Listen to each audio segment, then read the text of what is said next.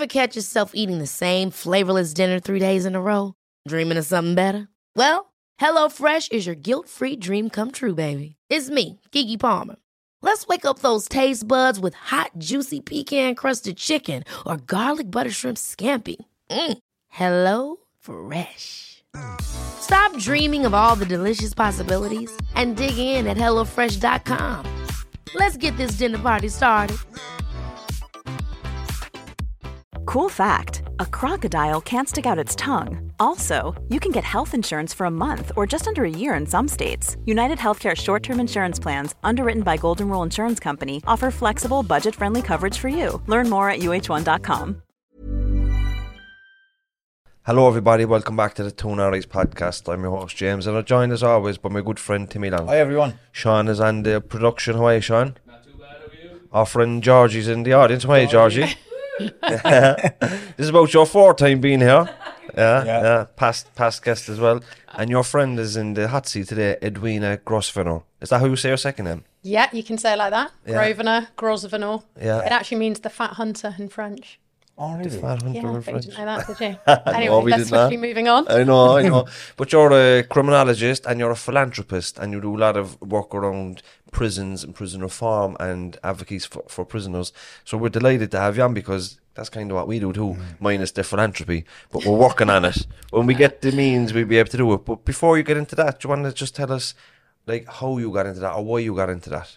Yeah, so um, s- I've been working in prisons for 23 years now, so since I was 18, but um, I can definitely track it back to uh, when I was about 12 years old and my older sister was about 14, and my parents were obviously having discussions in the background. I know this now because I've got a 12 year old daughter and two other kids.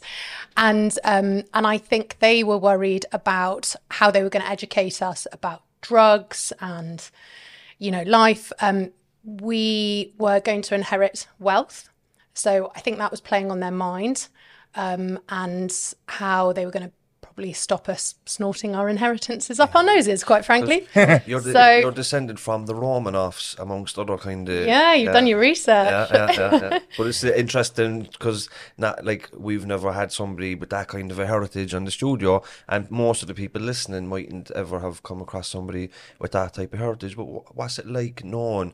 Like, are you uh, very aware of that when you're a child? Are you very aware of, I suppose, your background and the privilege, or um, how do your how your parents trying to keep Yeah. level-headed? Yeah, I mean, I'll come on to that, but sort of just on on the first question. So when I was twelve and they were worried about the sort of drugs, they basically decided that they weren't the right people to educate us about drugs because they knew we wouldn't listen to them, which was correct.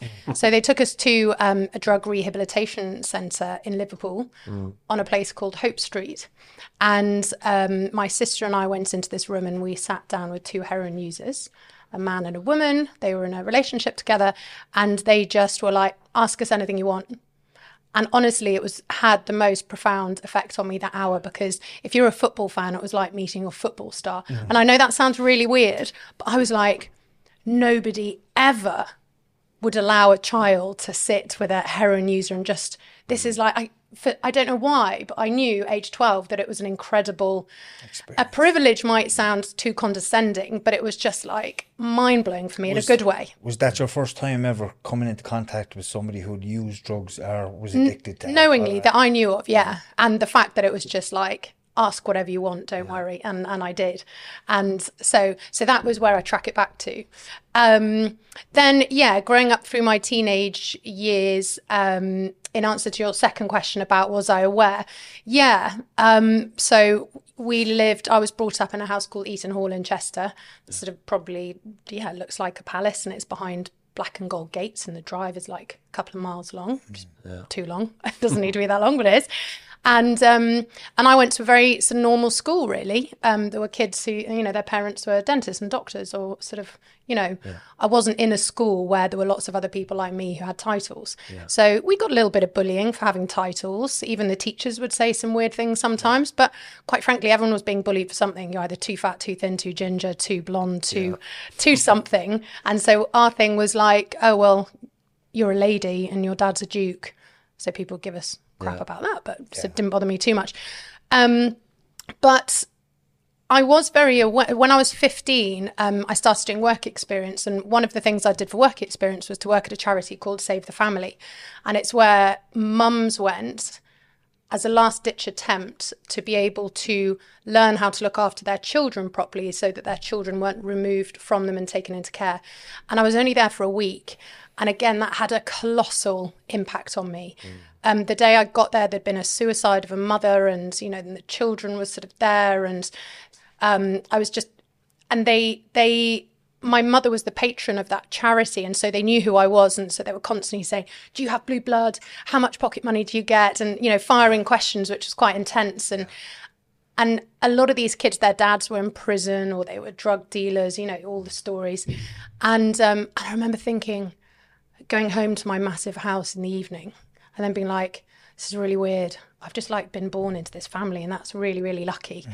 and they've been born into that family and like what chance do they have? And maybe if they lived in my house, mm. they'd be happier. Or so, so it was really early on when all those big moral questions yeah. of sounds like happening. you had great awareness yeah. at a young age. Like for somebody mature. When I was fifteen, the only thing that was on my mind was drugs, yeah, and drink and criminality and um, women.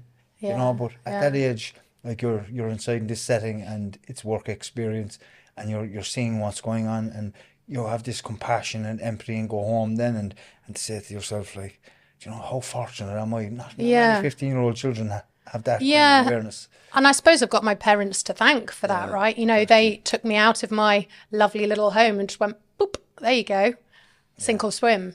Yeah. And even though it was only five days, it felt like it was months or years because it's still so. I remember being so nervous and walking up to that front door to the house. And, mm.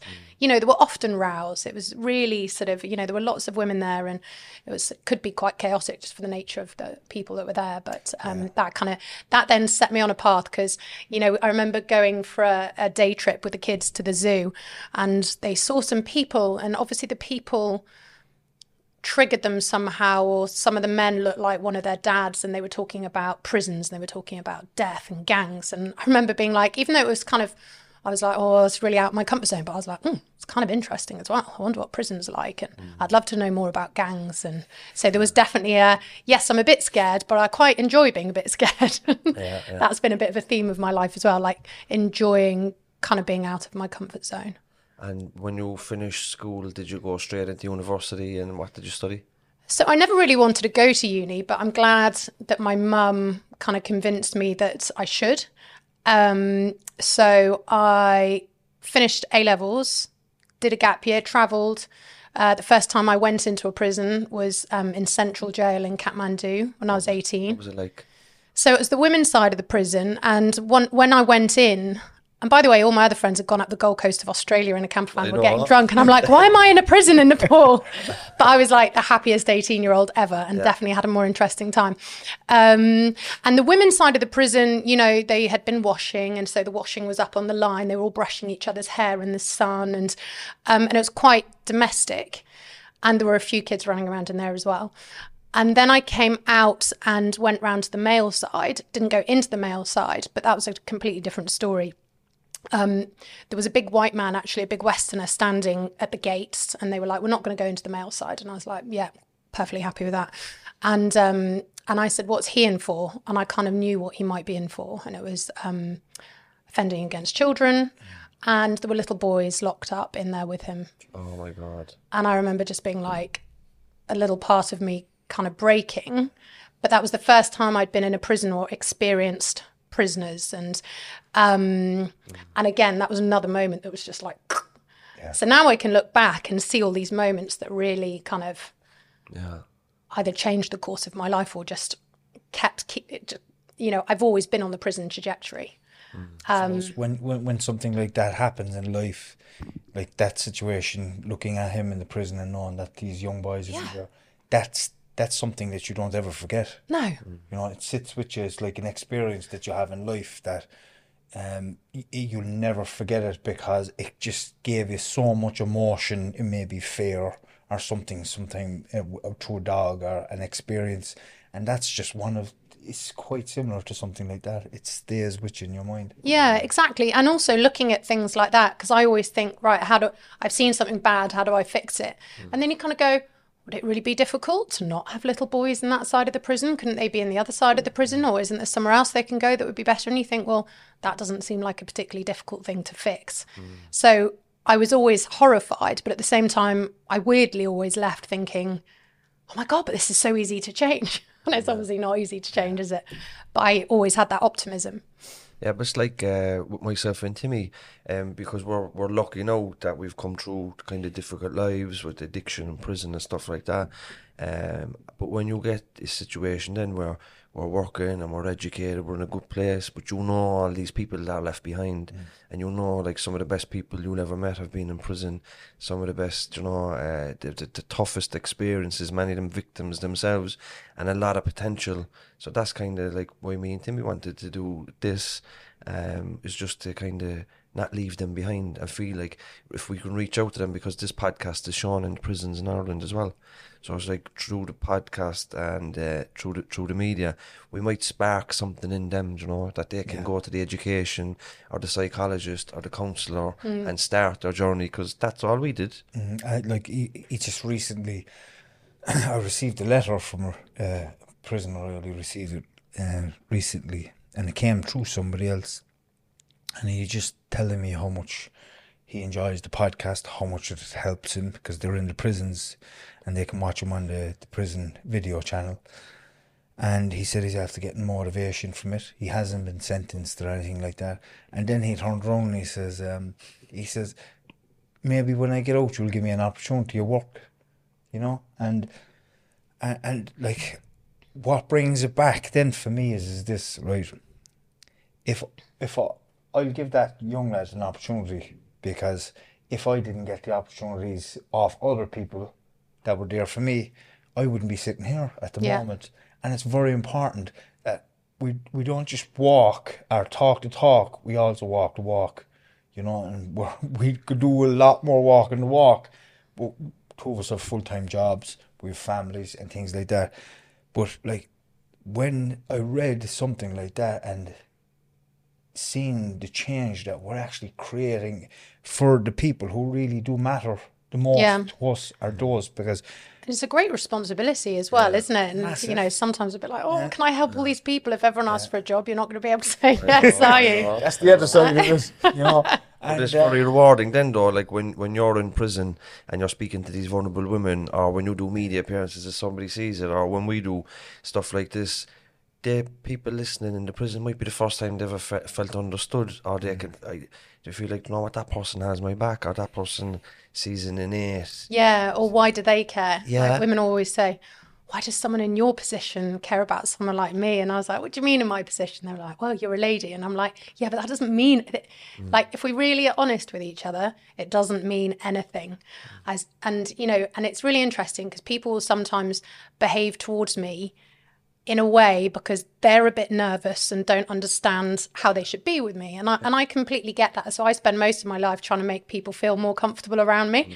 Um and you know my bank cards for example I had my title lady taken off because you know I'd be in a supermarket and you know occasionally I'd be like I'd get questioned on it. Um and uh, and so I'd sort of say to people you know it's and when I say to prisons, there is literally nothing different. Okay, yes, yes, there's differences between you and I. I've got this and I've got that, and you're in here. But really, at the end of the day, I don't mean to sound cheesy, but we are human.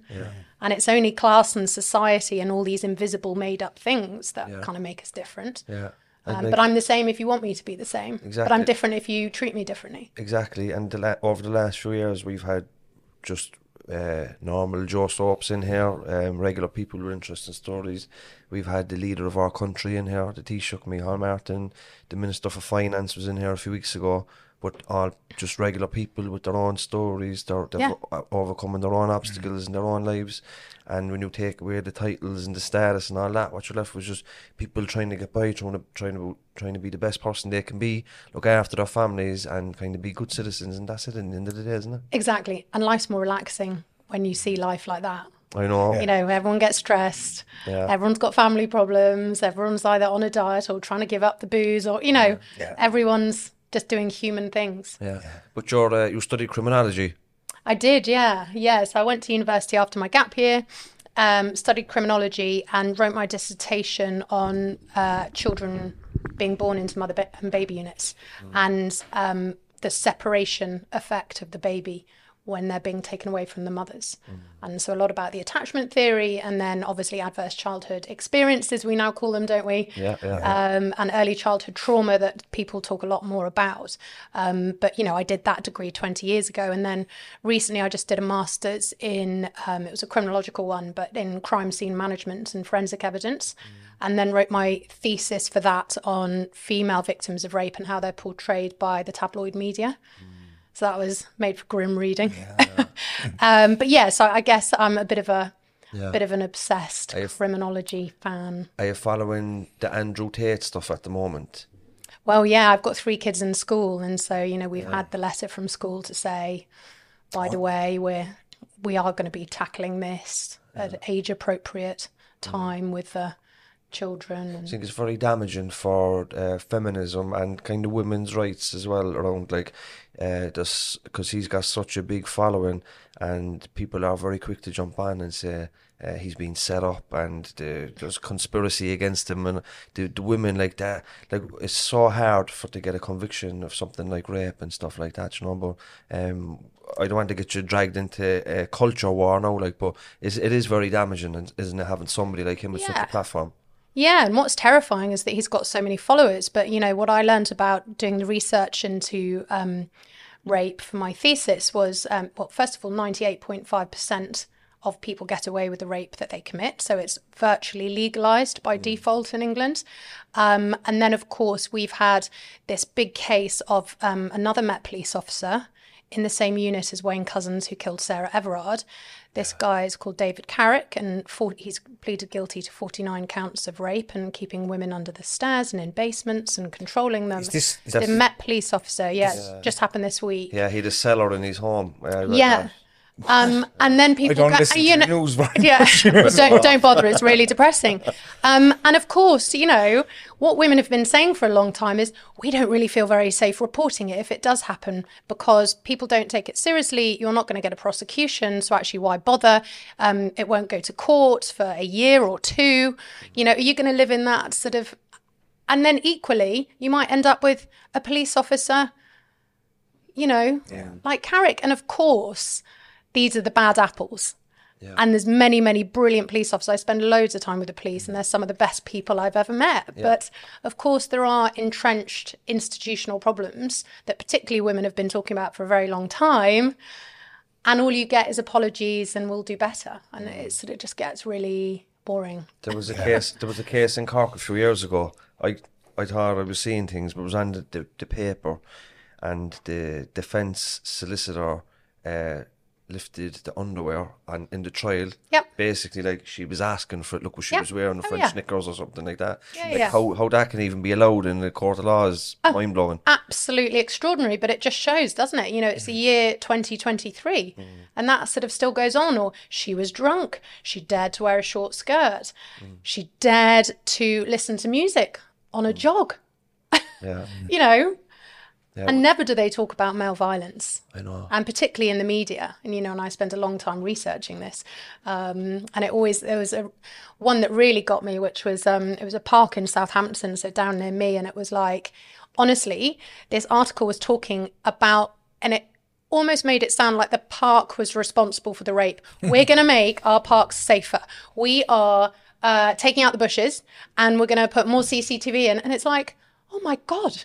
It wasn't the park that raped the girl. It was the man. Why are we not talking about male violence? And why is no one talking about interventions and the help that these men might need? What is the background to so so many rapes? Why, what what's what's going on for men for, from the? Well, I mean, that's a really good question. And I think it's, you know, the next 10, 20 years, something's going to have to happen, right? You know, I spend a lot of time with the police in Hampshire, and um, and they say all we're doing is going to domestic violence. That's all we're doing. You know, mm. there is an epidemic of violence against women and girls.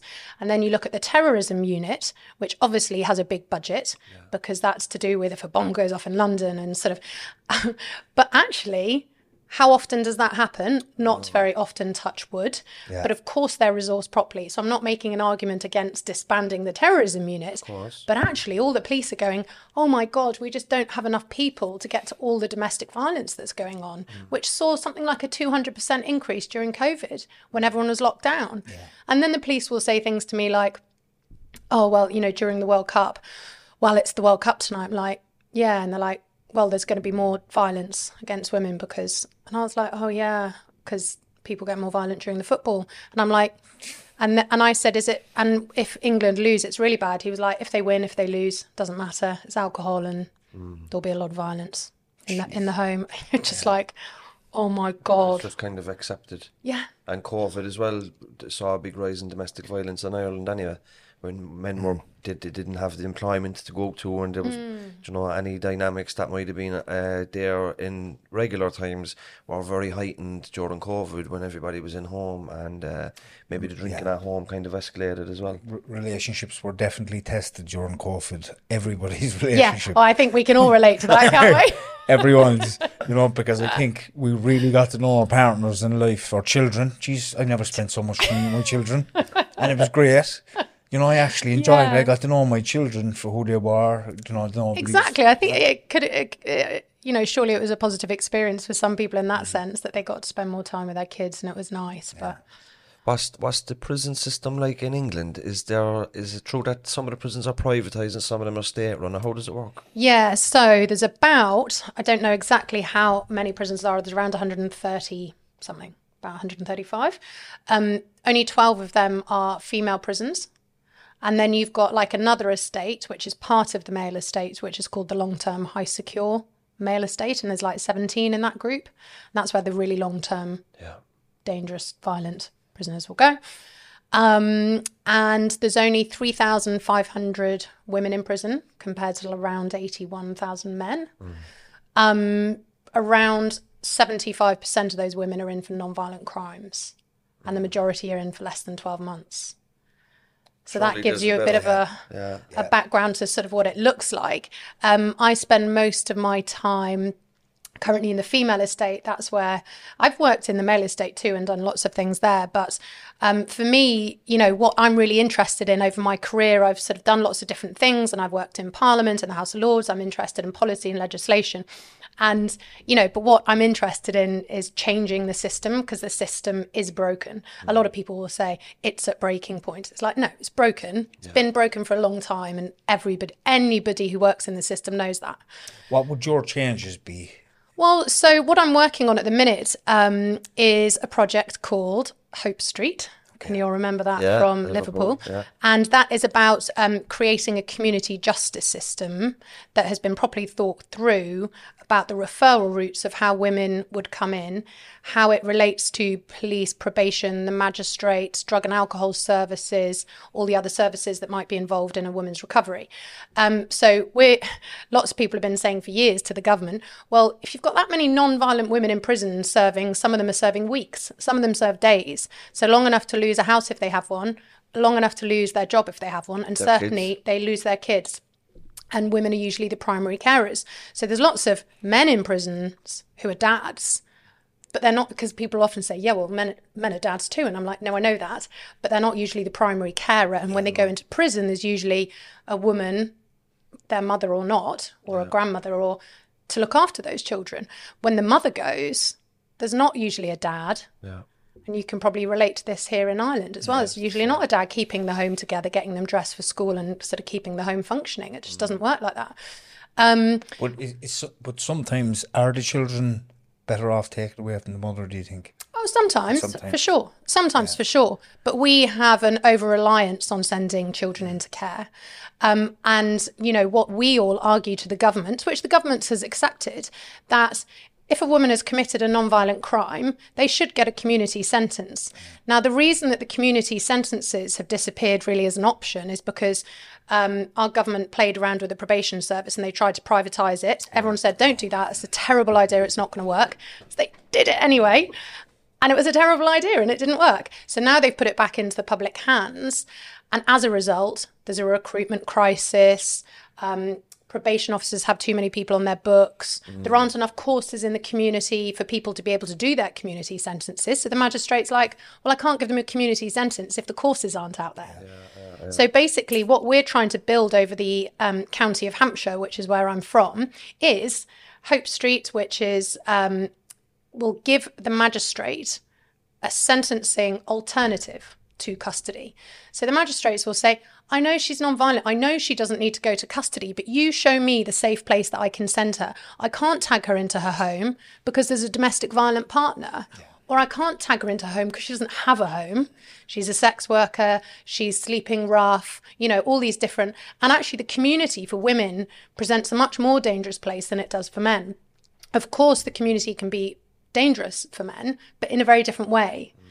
in the sense that women are more likely to be abused by the person to whom they say, I love you. Mm. And, you know, and behind a woman's offending, and this isn't making excuses, by the way, but this is just to try and understand where it's all coming from. And I know you guys know this area well, but, you know, behind the women we see, there's a gang lord, there's a pimp, there's an abusive partner, you know, there's sort of mm. these characters, generally speaking. When you look at a man, you don't usually have a female pimp, a female gang lord. Yes, there are of course female abusive partners, but it's it's very different. And actually, I sat on a board advising the government for about five years on the reforms of the female prison estate, and I think they. I think they used to think that we were saying treat women preferentially. And it was really interesting because at no point had anyone around the table ever said that because that would be stupid. Um, what we were saying is you have to understand violence and you have to understand offending in a gendered way Yeah. because then you can build the right services. But you can't just take a sort of one dimensional view of men and women in violence and expect to build services that are going to help anyone. Yeah. Do you think that uh, offences related to addiction, like possession of drugs, um, uh, shouldn't be criminalised in the first place, and that community supervision might just cast the carceral net even wider? And most of these people shouldn't be before a court of law anyway. They should be before before maybe a, a committee where there's a social worker or a doctor or somebody there to kind of offer them support. Yeah, I mean, I think we could take a much more caring approach. We know prison doesn't work. Mm, exactly. Um, there might be the odd person who goes in and it's such a horrific shock, but I'd argue they're the people who, you know, aren't on the criminal trajectory. Yeah. You know, it might be, I don't know, posh boy from a school looking at Google Maps and accidentally sort of hit someone in his car, or I don't know. Do you know what Yeah, I I mean? know, there's, yeah, there's the different types of offending, aren't Yeah. there? And the career criminals. And and I think, you know, we've just got to get more sophisticated about it Mm. because prison does not work. And when you look at the age group of, I think it's um, young men between 20 and 22, the reoffending rate is like 87% in our country. Mm. If that was a business, it would not still be an operation Somebody's if it was a sacked. school. yeah. But it's like, oh, gosh, this doesn't work. Let's build more prisons and do more of the same. You know, it's like really weird. So yeah, um, you know, and obviously there's a big debate on should we legalize drugs and sort of pull the market, pull, um, sort of remove the market for them. Um, I don't think any politician will ever be brave enough to do anything that radical. Um, but yeah, I, I think I think the big gap for me is also the services in the community. There needs to be more anger management courses. There needs to be more sort of help for drugs and more rehabilitation centres and Do you know, down through like um, people might not know about England, the UK had a heroin assisted treatment there for the last over hundred years, where the GP could actually prescribe pharmacy grade heroin to chronic heroin user. If all other treatment options failed, they were still using that they could prescribe it, but it was through the war on drugs, you know, it was uh, discouraged, let's say, by the the UN and, and stuff like that. But they piloted it again there uh, last year, um, and it was a huge success. But again, it's very controversial, you know. It's like this radical thing. But it's like there's sick people, and that's the medicine. And if you give them the medicine, then it takes them out of the black market, and they're not distributing, you know, bloodborne viruses. And makes a lot of sense. I mean, you think about how much it costs, I don't know how much it is in England, but in Ireland it's nearly a hundred grand to keep somebody in prison for twelve months. Hmm. It's about a quarter of a million to keep an under eighteen in juvenile for Yeah. twelve months. You can imagine what you could do with a fraction of those resources in the community. yeah, I know. And then you'll spend the taxpayers spending all that money, and then they'll come out and reoffend. And it's just like, great, this is a really good way to spend our money. I know. And you know, and what we're talking about in the in the female estate to begin with is is nothing radical. You know, so we're building Hope Street, which will be 12 different buildings around the county. The mag- a woman will come up to the magistrate, and the magistrate will now be able to say, Oh, great. I don't need to send you to custody, and you've got two small children. Um, I can send you on a community sentence to Hope Street. That can be your address. You can go with your children. Um, you can detox there if you need to. And these are the hoops you need to jump through to, as set out by the court. Um, off you go. Or a woman can come on remand, if appropriate, because 60% of women who go into prison on remand get found not guilty. So they're another massive number that are choking up the prisons. Why is this so high? I don't know. Probably compared to men, like you know, you think if they're going on remand, that the guard, the police, and the the prosecution, or you know, they probably have some evidence on them. Why? Why? I know. I don't know. Do you know Hope Street? Um, what do you actually do with the women when they're in there then? Say, mm. for example, when a woman goes in there and she's drying out from heroin or alcohol or whatever it may be, and the kids are there, what what would you do to help them to maybe recover and to create awareness for her around the damage she may be causing with her children around Yeah. her and watching it, and maybe for her to to understand what's going on for in general? Have you got counsellors or psychotherapists? and stuff in Absolutely. So, first of all, if they're detoxing, then um, so we'll have foster carers on our staff, and um, we've just recruited, um, uh, or will recruit. I don't know where we're up to on that. The children's services manager. Um, so there's a crash there, and the children obviously will only stay with their mothers if appropriate. You know, if it's not safe for them, th- the social services will make that decision anyway. It won't be down to us. Um, each woman will be on a bespoke program. So it's not like we're just going to cookie cutter them all and sort of say, right, you'll all do this. Um, some of them will need more anger management. Some of them might not need that. Some of them might not need very much at all. Some might have a supportive family out there. The majority, sadly, we know don't. Um, so absolutely, it's about a bespoke. Re- I don't want to actually use the term regime, but because it's kind of prisony, isn't it? Yeah, yeah, but they'll all be on their own sort of bespoke mm. program. So they'll be doing budgeting. There'll be stuff around, you know, using When you're ready to pop the question, the last thing you want to do is second guess the ring. At Bluenile.com, you can design a one of a kind ring with the ease and convenience of shopping online. Choose your diamond and setting. When you find the one, you'll get it delivered right to your door. Go to Bluenile.com and use promo code LISTEN to get $50 off your purchase of $500 or more. That's code LISTEN at Bluenile.com for $50 off your purchase. Bluenile.com code LISTEN. Life is full of what ifs. Some awesome, like what if AI could fold your laundry? And some, well, less awesome, like what if you have unexpected medical costs? United Healthcare can help get you covered with Health Protector Guard fixed indemnity insurance plans. They supplement your primary plan to help you manage out of pocket costs. No deductibles, no enrollment periods, and especially no more what ifs. Visit uh1.com to find the Health Protector Guard plan for you. Hey, it's Ryan Reynolds, and I'm here with Keith, co star of my upcoming film, If, only in theaters, May 17th. Do you want to tell people the big news? All right, I'll do it. Sign up now and you'll get unlimited for $15 a month and six months of Paramount Plus Essential Plan on us. Mintmobile.com slash switch. Upfront payment of $45 equivalent to $15 per month. Unlimited over 40 gigabytes per month. Face lower speeds. Videos at 480p. Active Mint customers by 531.24 get six months of Paramount Plus Essential Plan. Auto renews after six months. Offer ends May 31st, 2024. Separate Paramount Plus registration required. Terms and conditions apply if rated PG.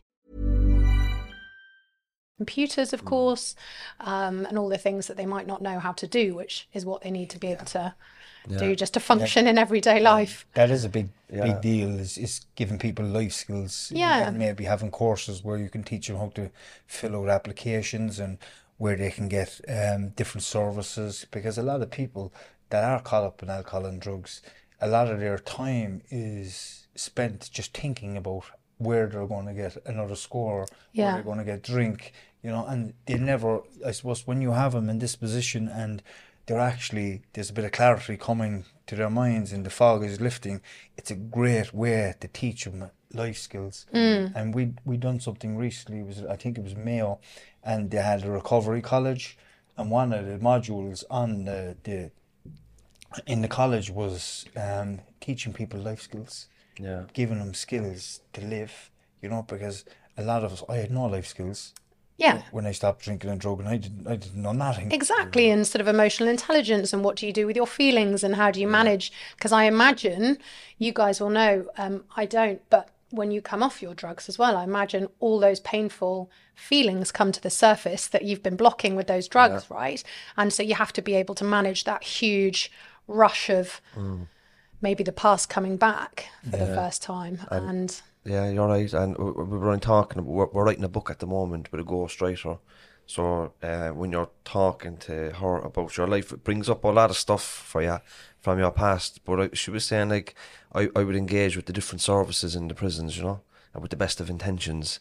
But then when I get outside the gate, it's like Timmy, as Timmy talked about, I had no coping skill other than using a drug to help me calm my nerves or to relax everything. stable, yeah. And it's like when you go out, like you have to go to the social worker now, you have to queue up, you have to fill out this application form, you have to go and register as homeless to get this. Pla- it's like, no, I go to the GP and I get the chemist and I go to the dealer. And then, Yeah. as bad as it is, you're just stoned and it's just the familiar. But uh, it's when you go to the treatment centre or um, aftercare as well, I had, it's like you're minded for the first few months of the process, you know?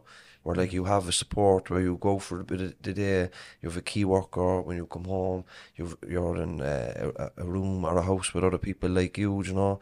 And I think in in Ireland we've a lot of um, treatment options for residential treatment, but we've very little uh, recovery options for after when they get out okay, and that's a big problem. Like I was lucky to get into a, a halfway house belonging to the Simon community here in Cork, homeless, but that was like the only house of its kind in the city, and there was such a demand for it, you know. Yeah, exactly. And I think you, that I know you have a housing crisis here, and there's Yeah. one in England too. And so um, the way we're going to organise it is that um, the the main building that the women will come into first. Um, there's eight flats and beds for 24 women and their children. Um, but then we'll have houses of multiple occupancy dotted around the county because, of course, a woman might come to Southampton but the perpetrator might live in Southampton. It might not be safe for her. She might need to relocate to another area of the county. Um, so we'll have those houses sort of dotted around. Um, and then, you know, that will be the move on accommodation. Then our outreach workers will go and support them in their houses, as opposed to what usually happens when you're on probation. It's like, Oh right, yeah. I know you can't tell the time or read or write, and you don't have a watch, but you need to get from that side of the county to this side of the county to get to your anger management course. Yes, I know you've got twins who are two, but you need to get there on public transport with the no money that you have, and um, and and yeah. And if you don't make it to your course, and if you don't get through your course, you're going to breach your license, and you end up back in prison. And do you know why she end up? Do you know why she would end back uh, in prison? Is is because of the stress that that creates. So hard. it just Yeah. creates so much stress, and you just think to yourself, Exactly. So actually, all yeah. what is the point exactly? And so all we're trying to do is sort of not, re- you know, because people go, Hope Street's revolutionary. It hasn't been done before in this depth. You know, we've been working on it for about six years. We'll be opening imminently. The build is about to finish. Women will come in in April of this year. Um, but it's like, no, we are setting people up to succeed. Some of them will fail, of course, but we're not setting them up to fail and then just watching them fail and throwing money at that because that's really weird. And that's what we're doing at the moment. That is our system. Um, so, yeah, maybe in a couple of years' time, I'll be able to say, oh, it's, all it working sounds- really well. It, it sounds fantastic what you, what you're doing, and, and I think um, other countries and other governments should should notice something like that and and see where where, where it goes. Yeah, I think there's huge potential for it Yeah. because it's designed to be. The methodology um, behind it has been designed to be replicable and scalable, Mm. so that you can pick it up out of one county and do it in other counties, and it's there for the women for, from that county. Is is that happening for men then as well? You don't know, is the same kind of system there for men? Because in this country, if a man is in prison, right, and he is trying his best to to get sober and get away from that lifestyle, a lot of the times the environment he's leaving to go into prison is the environment he's put back into. Yeah. And sometimes that environment is full of siblings who are involved in drugs, drug addiction, criminality, and they're going back in.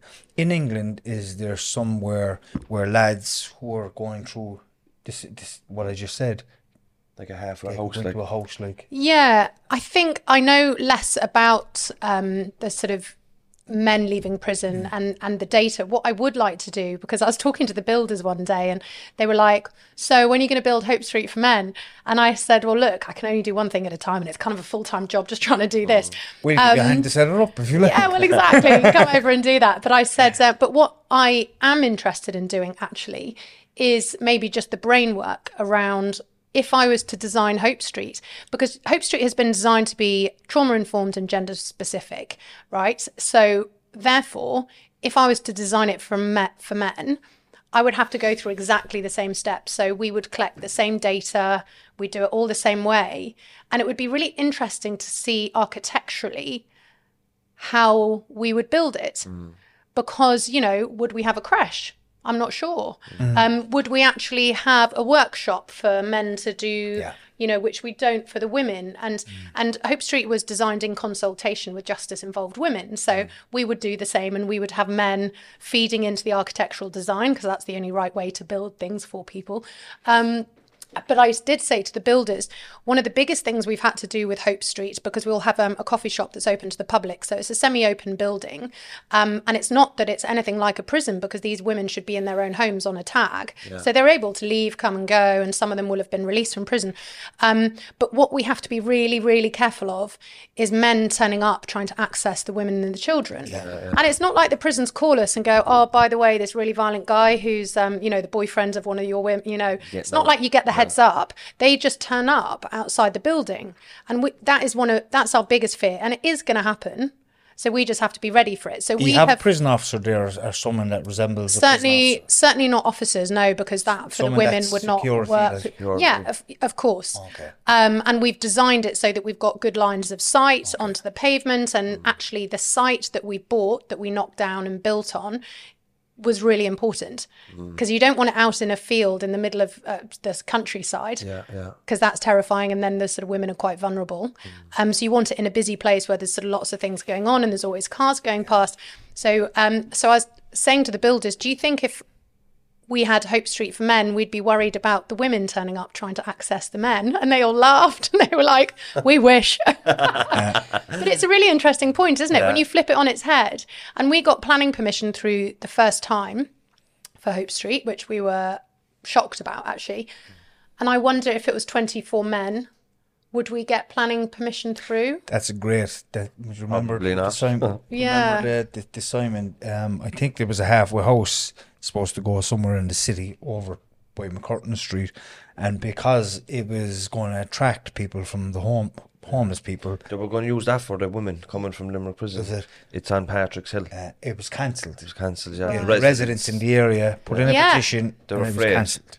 Exactly. So I think so. Therefore, in the design, so we were designing Hope Street for like Mm. five, six years before we started looking to buy a plot and architecturally design. We were designing the methodology, and you'd have to do the same. So therefore, if you're like, I don't think we'd get planning, then you have to be more creative, don't you? Yeah, yeah. Be like, right. So how do we work things out for men? How will we make it work? Do you know what, uh, what, what it reminds me of? There's an organisation in Ireland called Coolmine, and it's a drug and alcohol treatment. It's an addiction centre, but they have two facilities specifically for women and children, and one of them is in uh, West Dublin. But it's in a suburb, uh, but it's kind of away from the housing estates, and it's surrounded by trees, so you can't see it from the road, you know, and it's secure. Um, but in there, then it's like they have like the, the women and the children, the babies, they're all together and they're all healing together, and it's a beautiful community. But they recently opened another one in Limerick there um, last year as well. But um, What's be- it called? Coolmine. and Cool if you're interested, I m- can make contact with the CEO because I used to work there. But uh, it's a I love beautiful the name as well. Yeah. It sounds Yeah. very like what you're talking about. Yeah. What, like what you're building. Um, exactly. Sort of healing environments and a bit like you know. Community. Limerick prison, um, which you know I'll be seeing tomorrow. But it's interesting, isn't it? Because you've got to be careful with language because some people are like that's disgraceful. These people have committed crimes, and you know, and I always kind of say to people, yeah, I get that, but I think we're all agreed that we want people to come out either less dangerous, don't we? And they go, yeah, and it's like, right. Well, I know it's really unpalatable, but if you do want someone to come out less violent, we do actually know what we need to do in order to make that happen. Yeah. You- So we need to do it. We started this conversation today talking about um, it, you could be born into any life. You could you could be born into a life where it's complete poverty or there's a lot of wealth. But people tend to forget that people are born into lives where they have no control over it. Like I didn't have a control over the life. James didn't like people in Limerick prison, Cork prison. We have no control over it. And some of the situations that we're born into, they mold us as human beings. You mm. know, some of us cut off at a really young age because of stuff that happens to us, and we just cut the line. So we go on then, we've no trust in society, we've no trust in people, you know, we've no understanding of life should be or how to work or how, how to process emotions and feelings. And one of the main areas of what we, we do this is to change people's perception of people who are in prison. Hmm. No, no, people do bad things and they deserve to go to prison, you know. Not, not everybody because some people are just sick, may have psych- psychological problems and, and etc. But what we try to do is just give people a little bit more in their minds and, and just to, just to understand. And the whole emphasis of what we do is is sharing people's stories. So when people hear the background of someone's story and why they became Yeah. addicted to drugs, um, on the streets, in prison, people start opening up a small bit. Mm-hmm. And, and, and it's education, I think, is educating people around these issues and why people turn out in different ways. Yeah. It's all about the look of the draw. at the the. Absolutely. And I do think more could be done at schools. I know there's a lot to cram into the national curriculum, but I think mm. justice is such a big topic. I do a lot of work in the Crown Courts and, you know, they're extraordinary environments. But, you know, we've got all these kids growing up who have absolutely no idea of the consequences of their actions. Mm. You know, we've got a law in England called joint enterprise, which is like, right, well, you might have the knife and you might kill someone, but you're standing next to him, so you're going to go to prison for life too because he's murdered someone. It's as simple as that. And, you know, and then you tell kids that, like, what? You know, and it's really important. If you commit a crime, you get a criminal record, you're never going to America. You know, it's like Even some pretty for- big things that people need to. Even if two if two adolescents have consensual sex, you can be charged with a sex crime mm. if the if they're underage. You know, if the parents want to take case. But some of the young people and their families they don't they don't know that. No. But you're a sex offender, and that's never leaving your record. Mm. Yeah. You know, and I- I think what you were saying there as well was important is around a critical education. I remember when I went into prison for the first time when I was 18 and I see like there was uh, six landings and A wing, three on A and three on B and uh, and A3 was all fellas from my estate, you know, about like one kilometre radius, about 30 and then on, the, on B3 was like all travellers, you know, different traveller clans and families.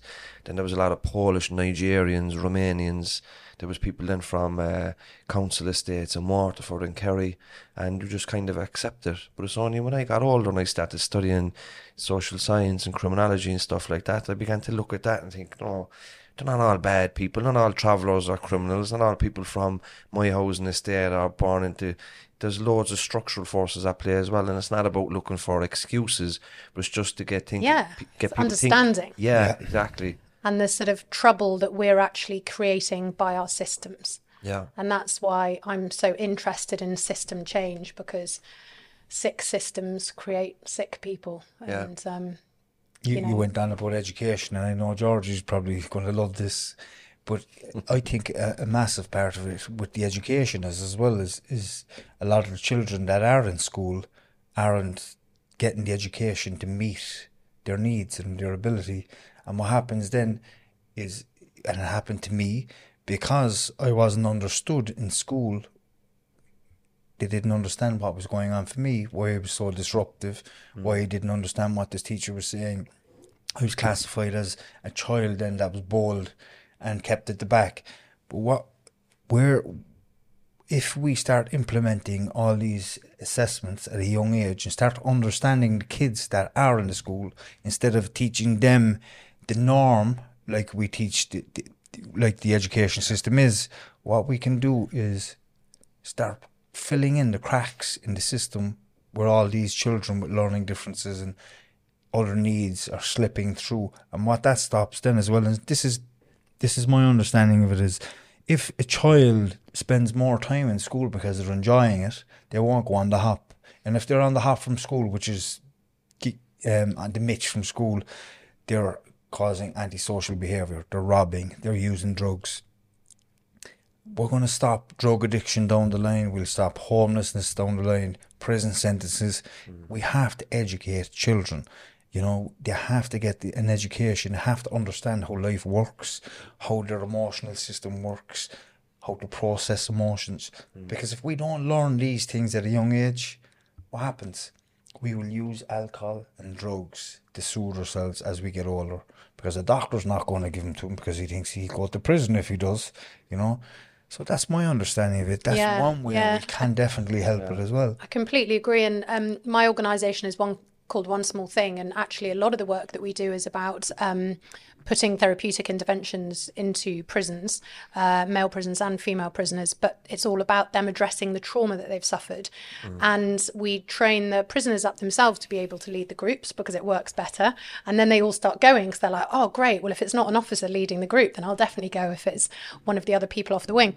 And um, yeah, and just that thing of what you're really angry because you were sexually abused as a child well you're completely right to feel angry. And actually that's a legitimate healthy response. But actually you need to make sure it's not harming you and other people. So guess what? The really exciting thing is there's things you can do to help yourself that don't cost anything. Uh, you know and of course some people need big psychological interventions but quite frankly who has the money to access them? Not very many people and certainly not people in prison. So um so i think you know i'm the forever optimist. You know there's there is a huge amount of stuff that we can be doing um and i think our tra- our prisons should be trauma informed trauma yeah. responsive trauma specific you name it you know because they're traumatized systems Yeah. they're traumatizing places to work in Yeah. you know let alone to serve serve a sentence in Talk to us about the clink. oh yeah So Oh, that's, yeah. Oh yeah, that one. that's another organisation you set up. Um, so I was one of the founding One of the investors. founding investors. Um, so I can't lay credit to um, to the idea. So there was um, a prison officer. Um, he was the chef in the prison at the time, and he sort of was like, he is half like Italian and then half East End lad in London. Really a real character. And he was like, "There's no reason why we couldn't have a fine dining restaurant inside a prison, open to the public." And we were like, that's absolutely ridiculous, but I love it. And he was like, no, you know, these men have got so much potential and it's such a therapeutic thing to be doing, working with the food. And like, yeah, yeah, yeah. And he's, and um, anyway, so I was asked to put some money in. And I said, well, if you find other people to put the money in, I'll put a part of the money in, but come back to me when you've got everyone else thinking he won't get anyone else. And he did. He came back and he said, I've got all the money. So I was like, okay, fine. And um, and then I got quite involved in it um, and sort of recruited the first chief executive in who sort of then did 11 years and rolled it out from one clink to two clinks to three to four, I think we got to. Um, so fundamentally, for those people listening who don't know, um, we started building fine dining restaurants inside prisons. So the prisoners were trained up to be able to cook the food, to serve the food. Um, the environment was kind of like glass tables, ambient lighting, nice pictures on the wall, not like a greasy spoon cafe. Like this is fine dining. The food, they made the pasta from scratch, they made the sauces from scratch. They the fish would come in whole and the fish would if you wanted a coffee, it was like, would you like a macchiato with mm. oat milk? You know, it was proper. So so that by the time the men had gone through and got their GNVQs in sort of all the different things they needed, they were able to leave to get a good job, not just flipping burgers in McDonald's. They really were able to go to the um, to the smart restaurants in London and get a good job. Um, but the other amazing thing that we hadn't really thought about. We were like, yes, it would be nice if it's open to the public, but the paying public could literally come into these restaurants. So Brixton Prison, High Down Prison in Surrey, Cardiff Prison in Wales, and then we had one in a women's prison in Manchester in Styal. And so what that did was allow a sort of a whole swathe of general public to be able to come in and learn about prisoners and This- the was preconceived ideas. Was this a section onto the prison or built onto it? Yeah, yeah, yeah. So um, the one in Brixton Prison, inside the walls, it was the old governor's house. So just through the main gate where the vans would go in and out. Um, so a building inside, style on the prison property, but sort of outside the main walls. Um, and Cardiff Prison just outside the walls. and then Downview was inside the walls. High down, sorry, inside the walls. You had to go through the exercise yard to get through the door into the restaurant. Mm. So you go from this like horrendous prison environment, then walk through the door, and there'd be like classical music playing, and you're just like, and the men would be walking around in their uniforms, looking really smart, and it was incredible. So we'd often get, you know, busloads of old people coming in and sort of, you know, they'd get really excited and they'd come in. And people might have preconceived ideas and be slightly like, well, do the crime, do the time type of thing. But then they'd see the men nervous, right? And really wanting to do their best and to be able to get that pea soup onto the table without sort of slopping it around and being really upset if they'd marked the bowl, you know, because they were trying to do it right. And I think it really was an incredible space to sort of bring down those barriers and to get people really thinking about do you really hate this person? Yeah. Maybe they've done a bad thing, but they're not a bad person. Yeah. So they're incredible places. And so Brixton um, became one of the best on TripAdvisor. It was in the where? top five restaurants in London for ages. I know, and I'm not a foodie at all, and I, you know, I never thought I'd end up in the restaurant trade, but prisons has taken me in weird places. um, but you know, people wanted to go, and you can go in for breakfast, you can go in for lunch, um, you can go in for dinners on certain evenings when the regime allows. Is it? Yeah, uh, that's what I was just going to say. Is it all down to uh, the timelines for for serving for food? Is it down to say you get up maybe eight? Does it close then at seven for lockdown? Yeah, yeah, yeah. Oh, okay. Yeah, so, it's, quite good. So if, if you ever wanted to do a dinner, so I'd often invite like policy makers or journalists in to have like those sort of impact dinners because they were a great place to do it and no one had their mobile phones right so you'd get everyone's attention and then it would be like right you're gonna have to eat up because literally the men are leaving at seven o'clock so in a way people liked it because they knew it wasn't a dinner where you'd be sat around for hours getting really bored it's like no you know it's time for lock up There was no lock-ins anywhere. There were no lock-ins for a few. Yeah. No, exactly. What else are you doing? Um, so I have my podcast, which is called Justice. Um, so there's Hope Street, there's the podcast Justice, and a bit like you is, you know, listening to all the chat about criminal justice, whether it's through the papers or um, on the news reports, and it's like that doesn't even begin to scratch the surface of these issues. You need a deeper a deeper knowledge of justice. Actually, it's really important to all of us. So I'll in- interview people like the chief inspector of prisons. I interviewed a guy who'd done double life sentence for a double murder. He was talking about forgiveness. I've interviewed victims of rape. You know, it's sort of a bit like you guys. It's sort of whoever is related to justice and things like the parole board. You know, what the hell does the parole board do? Why should we care? Um, probation system. A lot of people I don't think even understands what the probation system is. Um, and it's really important people know. So, and I just enjoy that. I don't. My husband's always like, "How many listeners have you got?" And I'm like, "I have no idea. I'm a female. I don't care. I just really enjoy it." Um, A lot of the topics you spoke about there, we've covered or had very similar people like that Yeah. man, in this jurisdiction. Yeah. Yeah, exactly. And then, as I said, you know, so we've got um, under the banner of One Small Thing, we have all these trauma trainers. So we go into the prisons and um, train the prison staff, but we also do third sector organisations. We've trained um, like England boxing to be trauma informed. They were running workshops in a prison. They were like, God, we're really aware that boxing's quite violent. We're working with men who've had violence. How can we do this in a more sensitive way? So that was incredible. Production companies who are wanting to interview people who've suffered trauma, and they're like, actually, how can we, how can we get the best out of the people we're interviewing? So we'll train them, and that's been really Yeah, that's great. that's been you know there's a huge because it's it's not about prisons is it? It's about people and it's about the fact that we all go through shit and suffer shit. Uh, excuse my french but it's true. And we all need to know how to deal with that and process it. And you can't just go around hitting people and stabbing people. Um you know we need to know we need to understand our emotions and be able to and you can't lock somebody up and hope they'll never again commit a crime. And what we do is not soft on crime; it's it's intelligent on crime because uh, a lot of the time prison is not a deterrent for people. It's just something that they'll endure until they get out. But you have to provide meaningful employment and meaningful opportunities so that we have less victims down the line. And that's kind of why we do what we do, isn't it? Yeah, exactly. One funny thing that I am doing that is actually like my second job that will make you laugh because it's weird and British. So I'm the High Sheriff of Hampshire. yeah, see, I knew that I would giggle. Um, so you'll be like, Not just the sheriff, the high sheriff. the High Sheriff. So, uh, yeah, I thought I'd mention it because it is hilarious. So basically, it's um, the oldest office bar the monarchy in our country. So it's been around for thousands of years. And um, you, so you become the high sheriff. You only hold office for one year. You have to be sort of chosen by the Queen, now the King, um, and you are the King's representative in the county for law and order you have to wear an incredible outfit, which is like velvet and with ruffly sleeves and like a weird ruffly neck thing and a hat with an ostrich feather on it. And it has to be an ostrich feather. Yeah. Someone said to me once, and it was really funny because they were completely accurate. They said, you look like the love child of Dick Whittington and Austin Powers. Oh. Yeah. and honestly, I was like, you are absolutely right. I can't argue with that. So I don't always have to wear that outfit, but when the ceremonial things in the High Court and all the judges are in their regalia, then I would have to be in my regalia.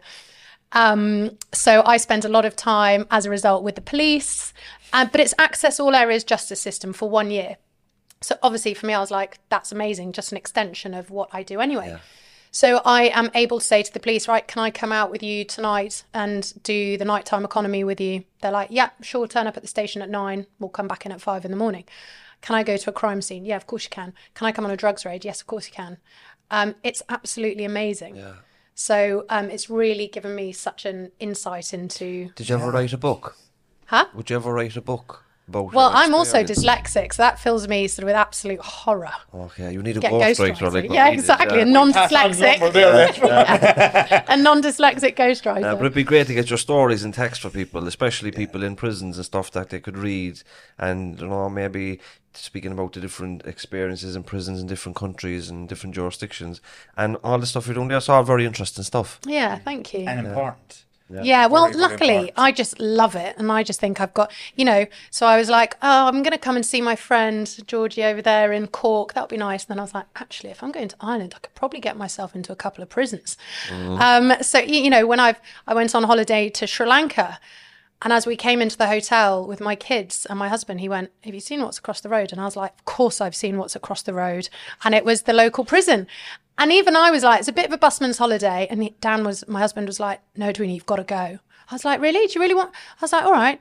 So we were talking to my guide and I was like, You don't happen to know anyone who works in the prison, do you? He was like, Yeah, my brother's the doctor. So I was like, Oh, could I maybe pop in and have a visit? He was like, yeah, sure. So the next morning I left the kids eating their croissants with my husband and off I went and spent a bit of time in the prison. But I think it just adds such excitement to travel as well. You know, my husband's a historian. He needs a battlefield. I need a prison. So if you ever meet us at a bar on holiday, we're like the weird couple talking about battles and prisons and violence and Well, I hope Yeah. you enjoy our prisons while you're over here. yeah, yeah, me too. I'm visiting Limerick and Cork, so yeah, I'm We're looking forward to that. we're actually doing something um, ourselves.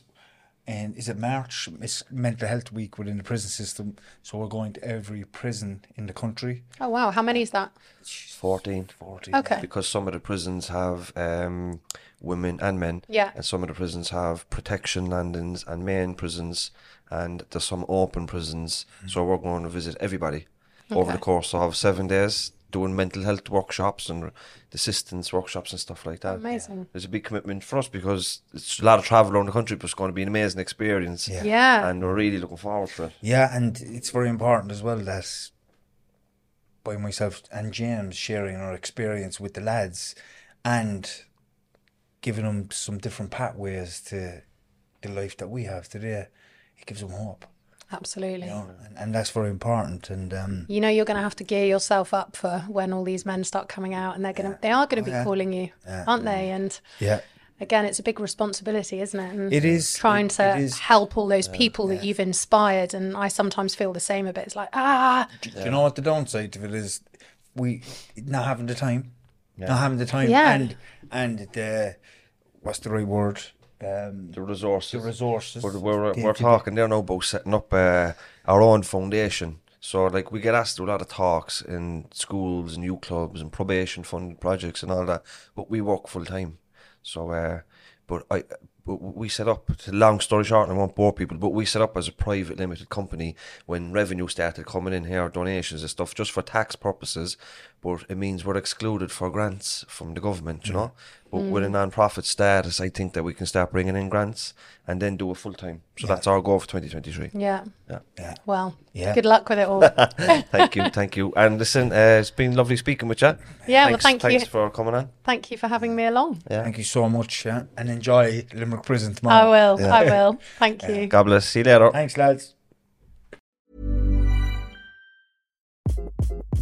Hi, this is Craig Robinson from Ways to Win, and support for this podcast comes from Invesco QQQ, the official ETF of the NCAA. Invesco QQQ is proud to sponsor this episode, and even prouder to provide access to innovation for the last 25 years. Basketball has had innovations over the years too. We're seeing the game played in new ways every day. Learn more at Invesco.com slash QQQ. Let's rethink possibility. Invesco Distributors, Inc.